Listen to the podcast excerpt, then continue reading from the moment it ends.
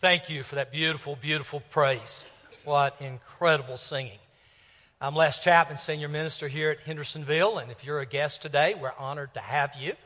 Uh, my wife June and I are going to be greeting this morning here, going into the back lobby, right here to your left as you go out the doors. If you're a guest today, we would love to meet you. Uh, as you notice coming in, we have a lot of entrances and exits, and so we have to choose from Sunday to Sunday where we'll greet, and that's where we'll be greeting today. I want to welcome those who are attending online. We always have a large number from all over the country who join us online. We're glad you're here. You know, as a church family, we rejoice with those that rejoice, and we have a lot to rejoice here. Uh, Stan sharing the Habitat bill. Finally, boy, we've been working on that one for a while, and look like God's fixing to open the door for us there, and we rejoice with that. We also grieve with those who grieve. Uh, Sister Karen Shannon saying goodbye to her brother today, uh, who, who was a member here many years ago, and uh, I'm sure many of you remember Rick Davis and and so our prayers, Karen, go with you and your family today. Uh, we also found out this morning that Jennifer Anglin's mom, uh, Sister Pearl Jones, passed away this morning. We don't have any details about that, but we want to remember Jennifer in our prayers. And we've had visiting with us uh, Denisha Nolan. Denisha's here this morning, sitting up in the balcony with her son Jacob. And uh, Kenesha lost her son, uh, DeAnthony, uh, yesterday. He, uh, 26 years old. And she's grieving tremendously today, and our heart goes out, Kenesha, to you. Uh, I mean, the heartache that sometimes uh, members of our church family experience is just overwhelming, and we want to be there to help bear those burdens. And so let's begin with a word of prayer, if you would. Let's bow together. Father, you are the God of all creation. You are everlasting to everlasting all powerful, all knowing. And Father, because you're all knowing, you know the joys that we have and the heartaches that we bring here this morning. Father, we live in a world of heartache. And, uh, and Father, you know it. You know it far better than we do. And Father, we just come this morning in behalf of some of our church family. Father, we think of Sister Karen and her brother's passing and pray for uh, her blessings, that you'll bless her and strengthen their family today. Father, you, you know Jennifer and what she's experiencing with her mother, Miss Pearl, and we pray, Father, that you'll bless her as they prepare to say goodbye. And Father, can't imagine the loss that Kenesha has experienced to lose a son in his 20s.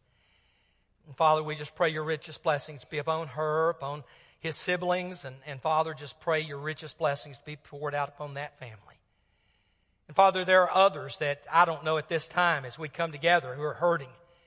And we pray, Father, that you'll just meet each one's need exactly as they have it, Father, that they can know that you are God, a loving, caring Father who, who just cares so much for each person who belongs to you.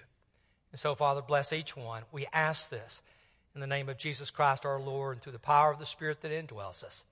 Amen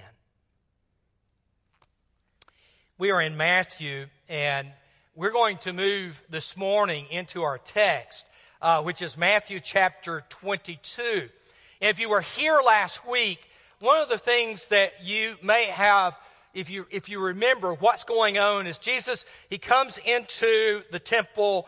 Uh, according to Mark's gospel, he cleanses it. Matthew has it kind of happening on Palm Sunday. He doesn't really care about chronology.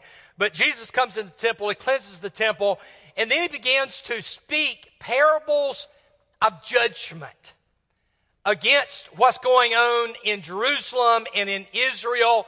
And, and starting in 21, you have the, the series of judgments that's going to take place in 21, 22, 23, 24, and 25.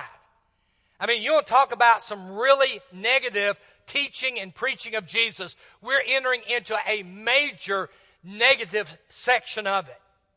And it has to do with the fact that Jesus is coming to his own, and as John said in John chapter 1, his own did not receive him. He's been telling the apostles, I've got to go to Jerusalem. Matthew 16, 17, 20, Mark 8, 9, 10.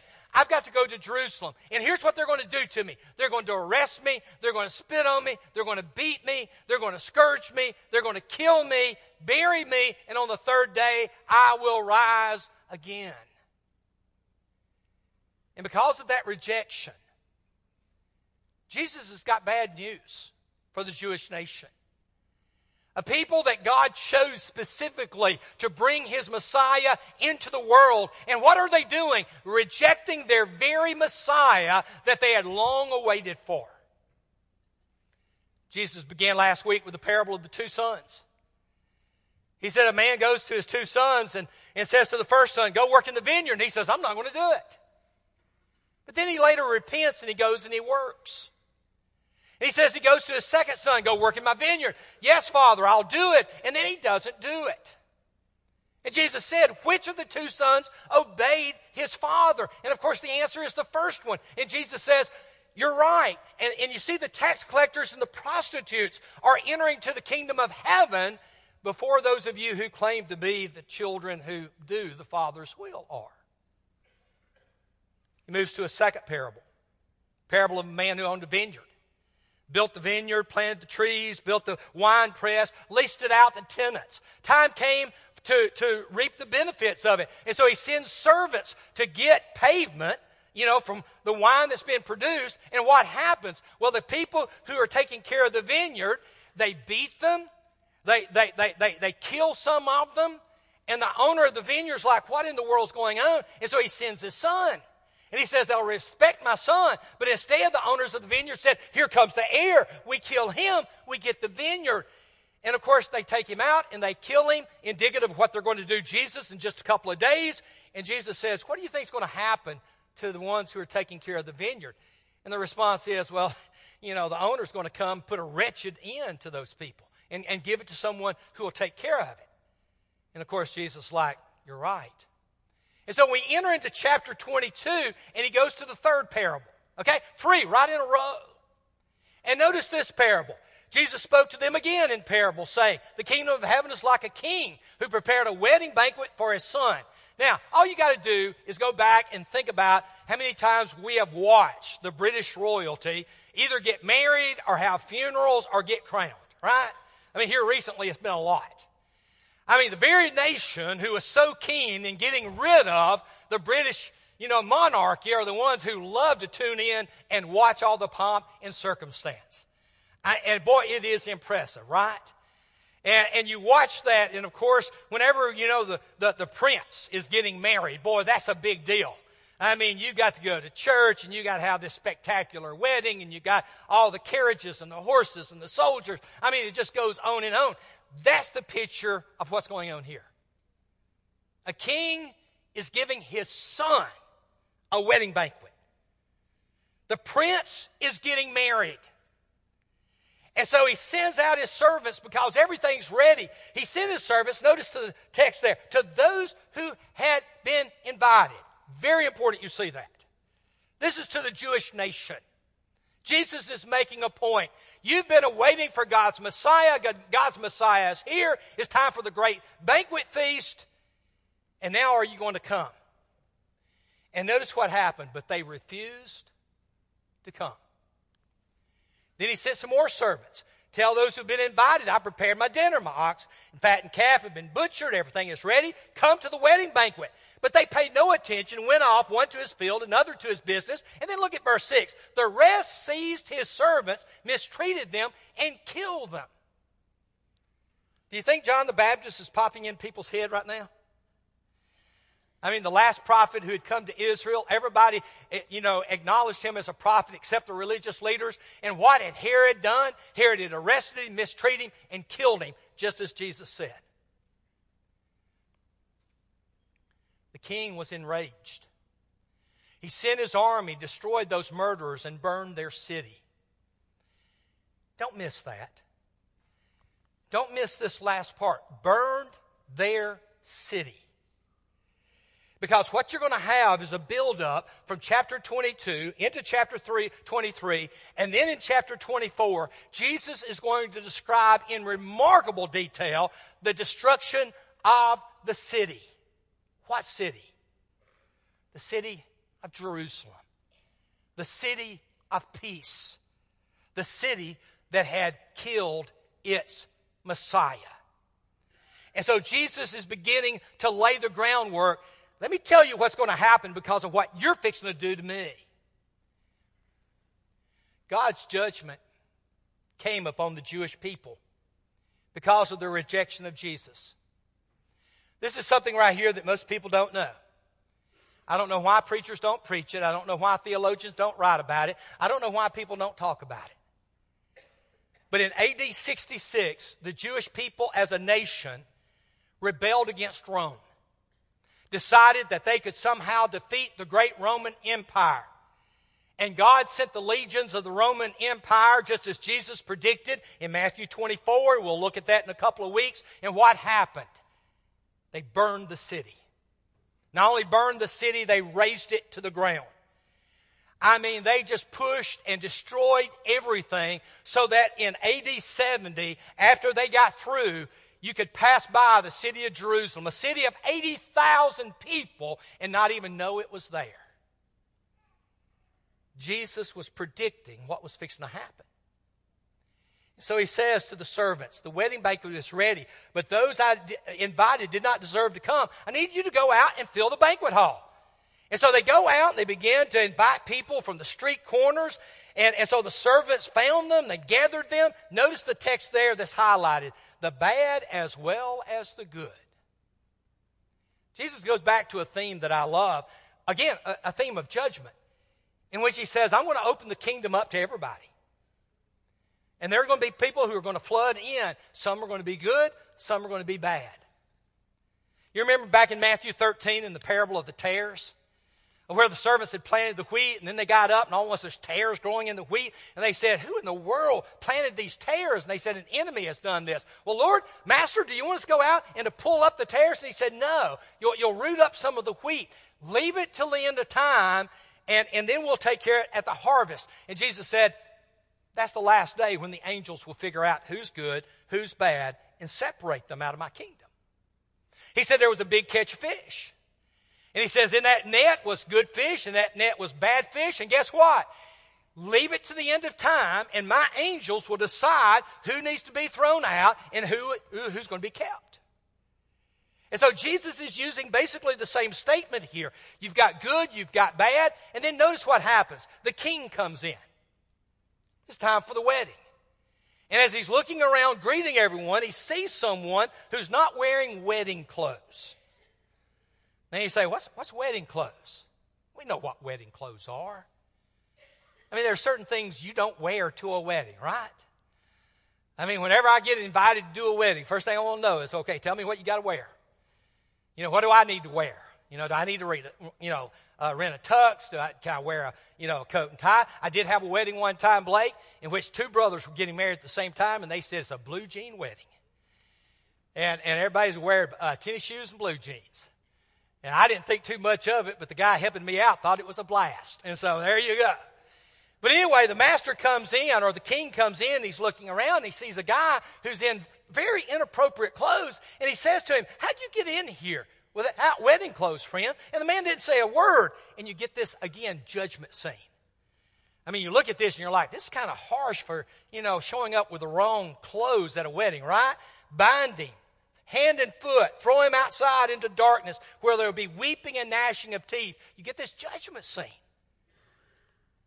And the point is very simple. For many are invited, but few are chosen. Although God's kingdom is taken away from the Jewish nation as a whole, the Gentiles can't simply do as they wish as the kingdom is open to them.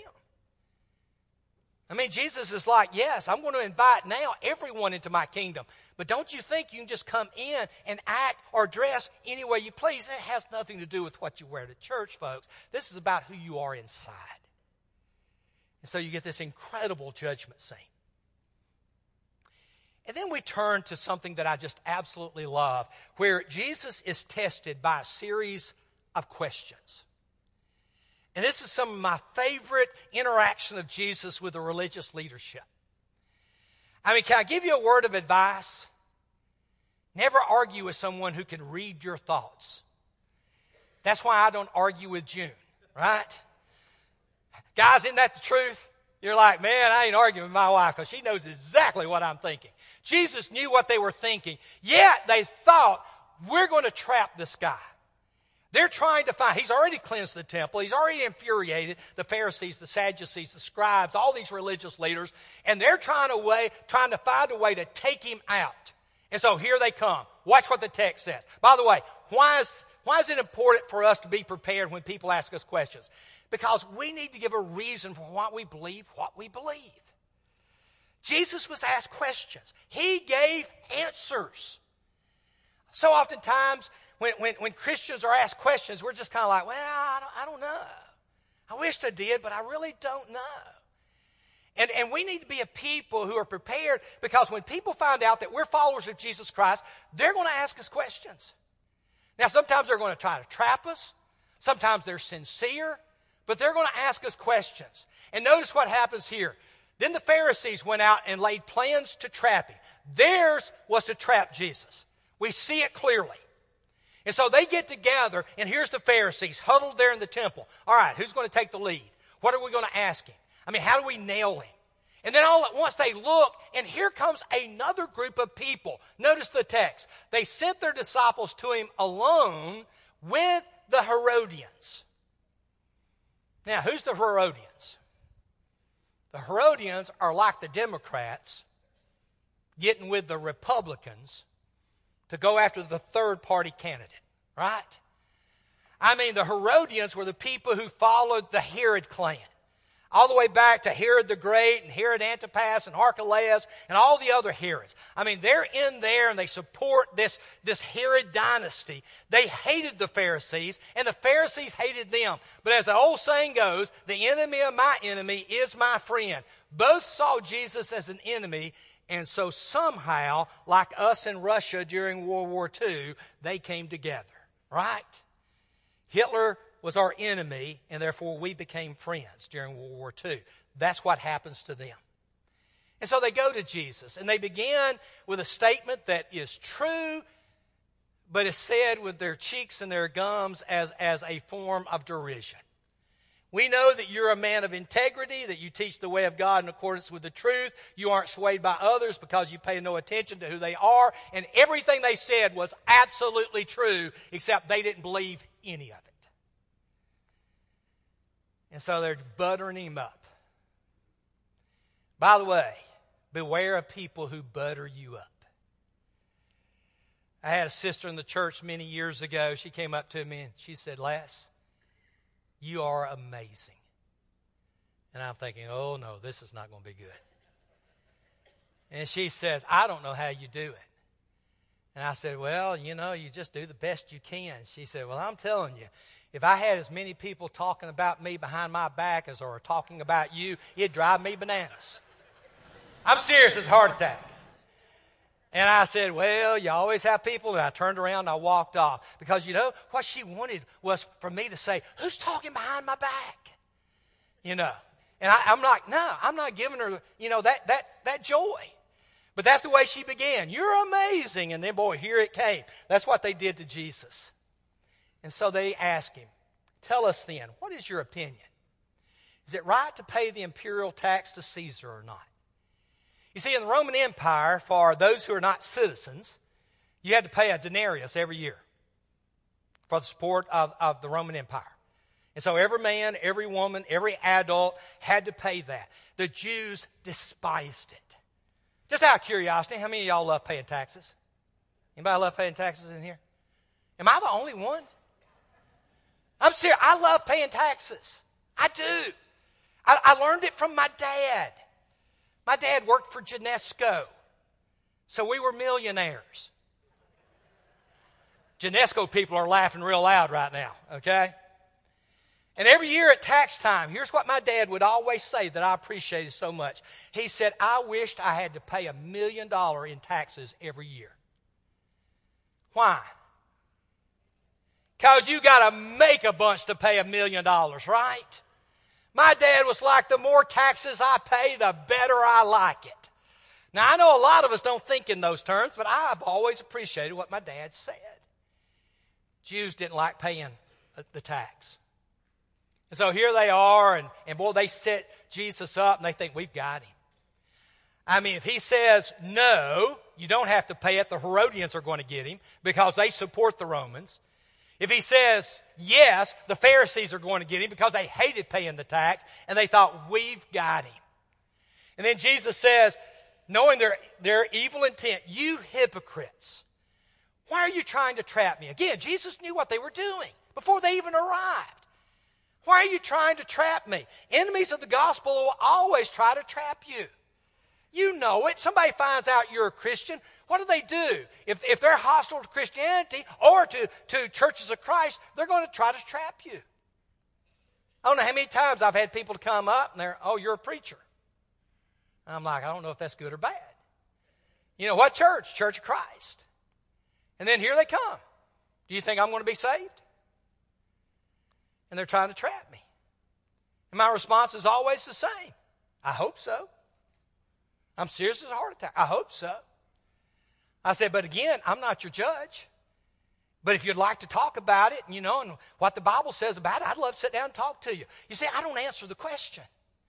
I don't believe in getting caught in traps. Jesus didn't want to get caught in traps. He told the apostles, when you go out, I'm sending you out like sheep among wolves, but you got to be as shrewd as snakes and as innocent as doves. You got to be wise, but gentle and kind at the same time. Don't get trapped.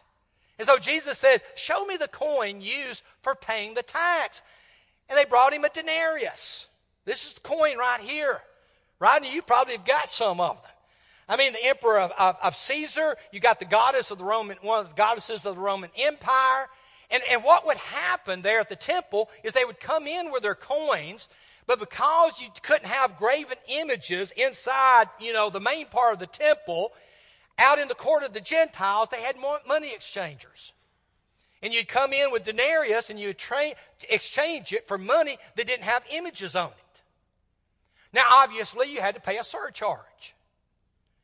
You had to pay a little bit extra. June and I bought a vehicle back in December. I went online, searched for a car. You know, this was back when you couldn't find anything below MSRP. Found a dealership $4,000 below MSRP. I told June, I said, we have found a deal. And boy, I, I, emailed them. I said, tell me what's the out the door price on this vehicle. They send it back. And I'm like, that's not 4,000 below MSRP. They wrote back and said, oh, we're sorry you saw the internet ad. Yes. Boy, don't you like people that do you that way? And so they send me out the door price. 4,000 off MSRP 2,000 added back on for low inventory. Now, y'all, I took math in Mississippi. But if you tell me you're cutting the price by 4,000, but then tell me you got to add 2,000 back because you don't have enough cars to sell, I'm a little suspicious. And, and needless to say, I did not do business with that dealership. Their math was fuzzy at best. Okay? Well, the money changer's math was fuzzy. Jesus knew it. That's why he had thrown the tables over the day before. So here he is, and he says, Bring me the coin. And they brought him a denarius. Whose image is on it? And whose inscription? Caesar. Everybody knew that. And then Jesus says, So give back to Caesar what is Caesar's, and to God what is God's. And they walked away shaking their heads, going, What just happened? Anybody watch the Women's World Cup in soccer? Or as they call it, football? You know? I mean, I don't know why the rest of the world can't figure out what football is. But anyway, there we go. You know, or, or how many of y'all been watching the Open? I know, I know some of you golfers been watching the Open. You know, if, if you watch sports like that, they're constantly putting the score up, right? Here's the score, here's who's leading. Well, let me tell you, inside the temple that day, Jesus was one and the Pharisees and Herodians were zero. I mean, it was flashing for everybody to see. Sadducees saw it and they thought, okay, we'll get him. We're smarter than the Pharisees. You know, aren't we always? And so these are the people who didn't believe in the resurrection. Sadducees were Jews who loved to be Greeks. That's what was weird about the Sadducees. I mean, they kind of wanted to be Jews, so they accepted Genesis, Exodus, Leviticus, Numbers, Deuteronomy, and rejected the rest of the Old Testament. Only the first five books. They didn't believe in the resurrection because the Greeks didn't believe in the resurrection. They didn't believe in angels. I mean, they were a weird group of people, no resurrection, kind of a weird afterlife. And they come to Jesus and they're like, We got him. We know what the old law teaches, at least what the you know Jews believe, and we've got him with our question. Moses told us that if a man dies without having children, his brother must marry the widow and raise up offspring for him. In the Old Testament, land was everything.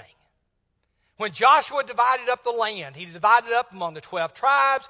Each, each tribe got a block of land. Each clan got a block of land. Each family got a block of land. Each male adult, as well as females, if there was not a man in the family, got land. And it was to be passed down, couldn't be sold from generation to generation to generation. Well, what happened if a, someone died without a heir? What happened to their land?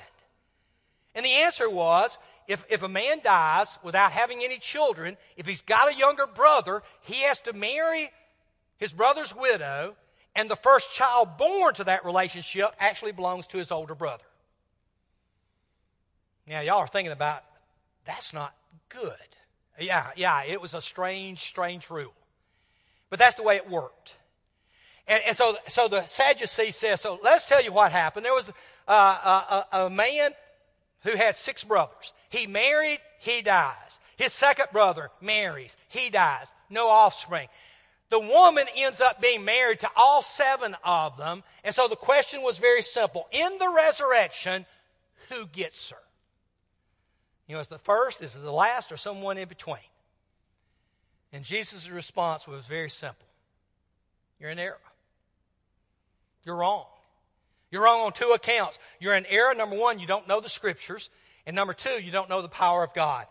Ignorance of God's word is the primary reason for the mess the world's in right now.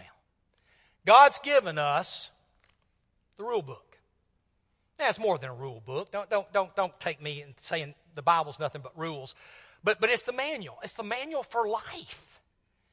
You know, Jen and I this week, we bought some bunk beds for our grandkids. And they came in yesterday. Now, let me tell you what I did not do. What I did not do is simply get out my tools, never look at the instructions, and start putting this bunk bed together. I have learned a long time ago that doesn't work. And by the way, when I do follow the rules, guess what I end up doing? I still end up messing it up. I looked at June and I said, I can't believe I'm so dumb. I'm just so dumb. And June said, You ain't dumb. You just don't follow the rules. Okay. You know, we don't follow the rules. Hosea, hear the word of the Lord, you Israelites, because the Lord has a charge to bring against you who live in the land. There's no faithfulness. There's no love. There's no acknowledgement of God. There's only cursing and lying and murder and stealing and adultery. They break all bounds. Anybody read the news this morning? Hadn't changed, has it? Still the world we live in. And why? My people are destroyed for a lack of knowledge. You've rejected knowledge, therefore God's rejected you. You've rejected the law of God, and He's ignoring your children. That's always been our problem. At the resurrection, Jesus says people are not going to be married or be given in marriage. They'll be like the angels. I don't know exactly all that that means, but I know that June and I will not live as husband and wife. You know, and, and so these seven brothers with this one woman are not going to live as husband and wives. We're going to be as angels. And then he says, on top of that, have you not read in, in the book of Exodus, which you accept, that God said, I'm the God of Abraham, the God of Isaac, the God of Jacob. I, he, he doesn't say I was the God. These guys have been dead for years. He says, I am the God. And God is not the God of the dead, but of the living. And guess what? The crowds heard this and they were astonished at his teaching, and flashing on the sign was Jesus 1, Sadducees 0. And then the stupidest thing I've ever seen happens. Pharisees decide to go at him a second time. You know what? If you sat down and play with someone in chess and they beat you in three moves, you better not play them again. I'm just here to tell you. You know, all of us have been with people where we're like, mm, that didn't go well. It didn't go well with them, but they come back at Jesus.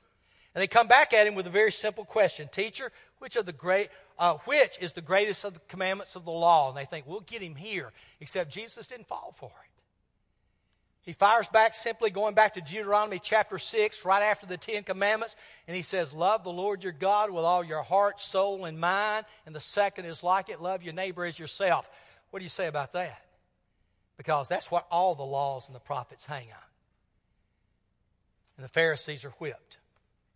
Main thing is to keep the main thing, the main thing, which is love God and love your neighbor. So Jesus says, Can I ask you a question? He becomes the last person to ask a question. What do you think about the Messiah? Whose son is he? Well, he's David's son. Then why, speaking by the Spirit in Psalm 110, did David said, The Lord said to my Lord, Yahweh said to my Adonai, Sit at my right hand until I put enemies, your enemies under your feet.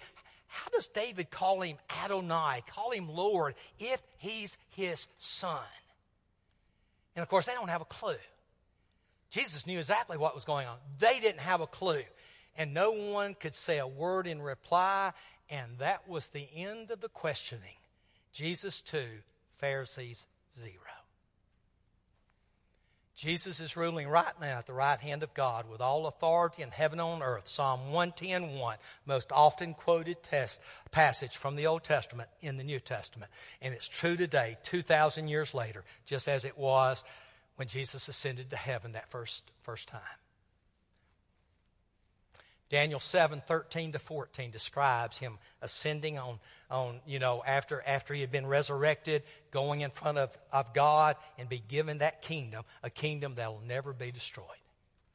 And so, put very simple, this week as you go, start reading next week. Matthew 23 is a tough read. Read it with the emotion Jesus would have had. Number two, you know, knowing how to answer questions is so important for us as Christians. And I don't know any better way to prepare than to make Sunday school part of your weekly life. We have classes every Sunday after church. Why? Because we want to sit around and drink coffee? Well, that's one reason. But the main reason is because we want to be able to know what does the what does the manual say about how we live our lives. And then number three, pray specifically this week for Gallatin. This last week, I asked you to pray for Hendersonville. I hope you did. This morning, June and I were praying. June always prays for me on Sunday morning right before I leave the house, and I appreciate it so much. And the last thing she prayed this morning, and be with those in Hendersonville who don't know Jesus. Would you do that this week for those in Gallatin as we continue to pray for our community? I don't know what your needs are. I don't know where you are spiritually. But boy, if you have a need for prayers, we have elders that'll be in the front and back uh, foyers here in just a few moments, lobbies. Uh, if you'd like to be baptized, you can come see me. I'll be standing up here, see one of our elders. They'll arrange it. We'd be glad to baptize you into Christ. Whatever your need is, we're here for you. Why don't you let us know what, how, what it is and how we can help right now as we stand and sing.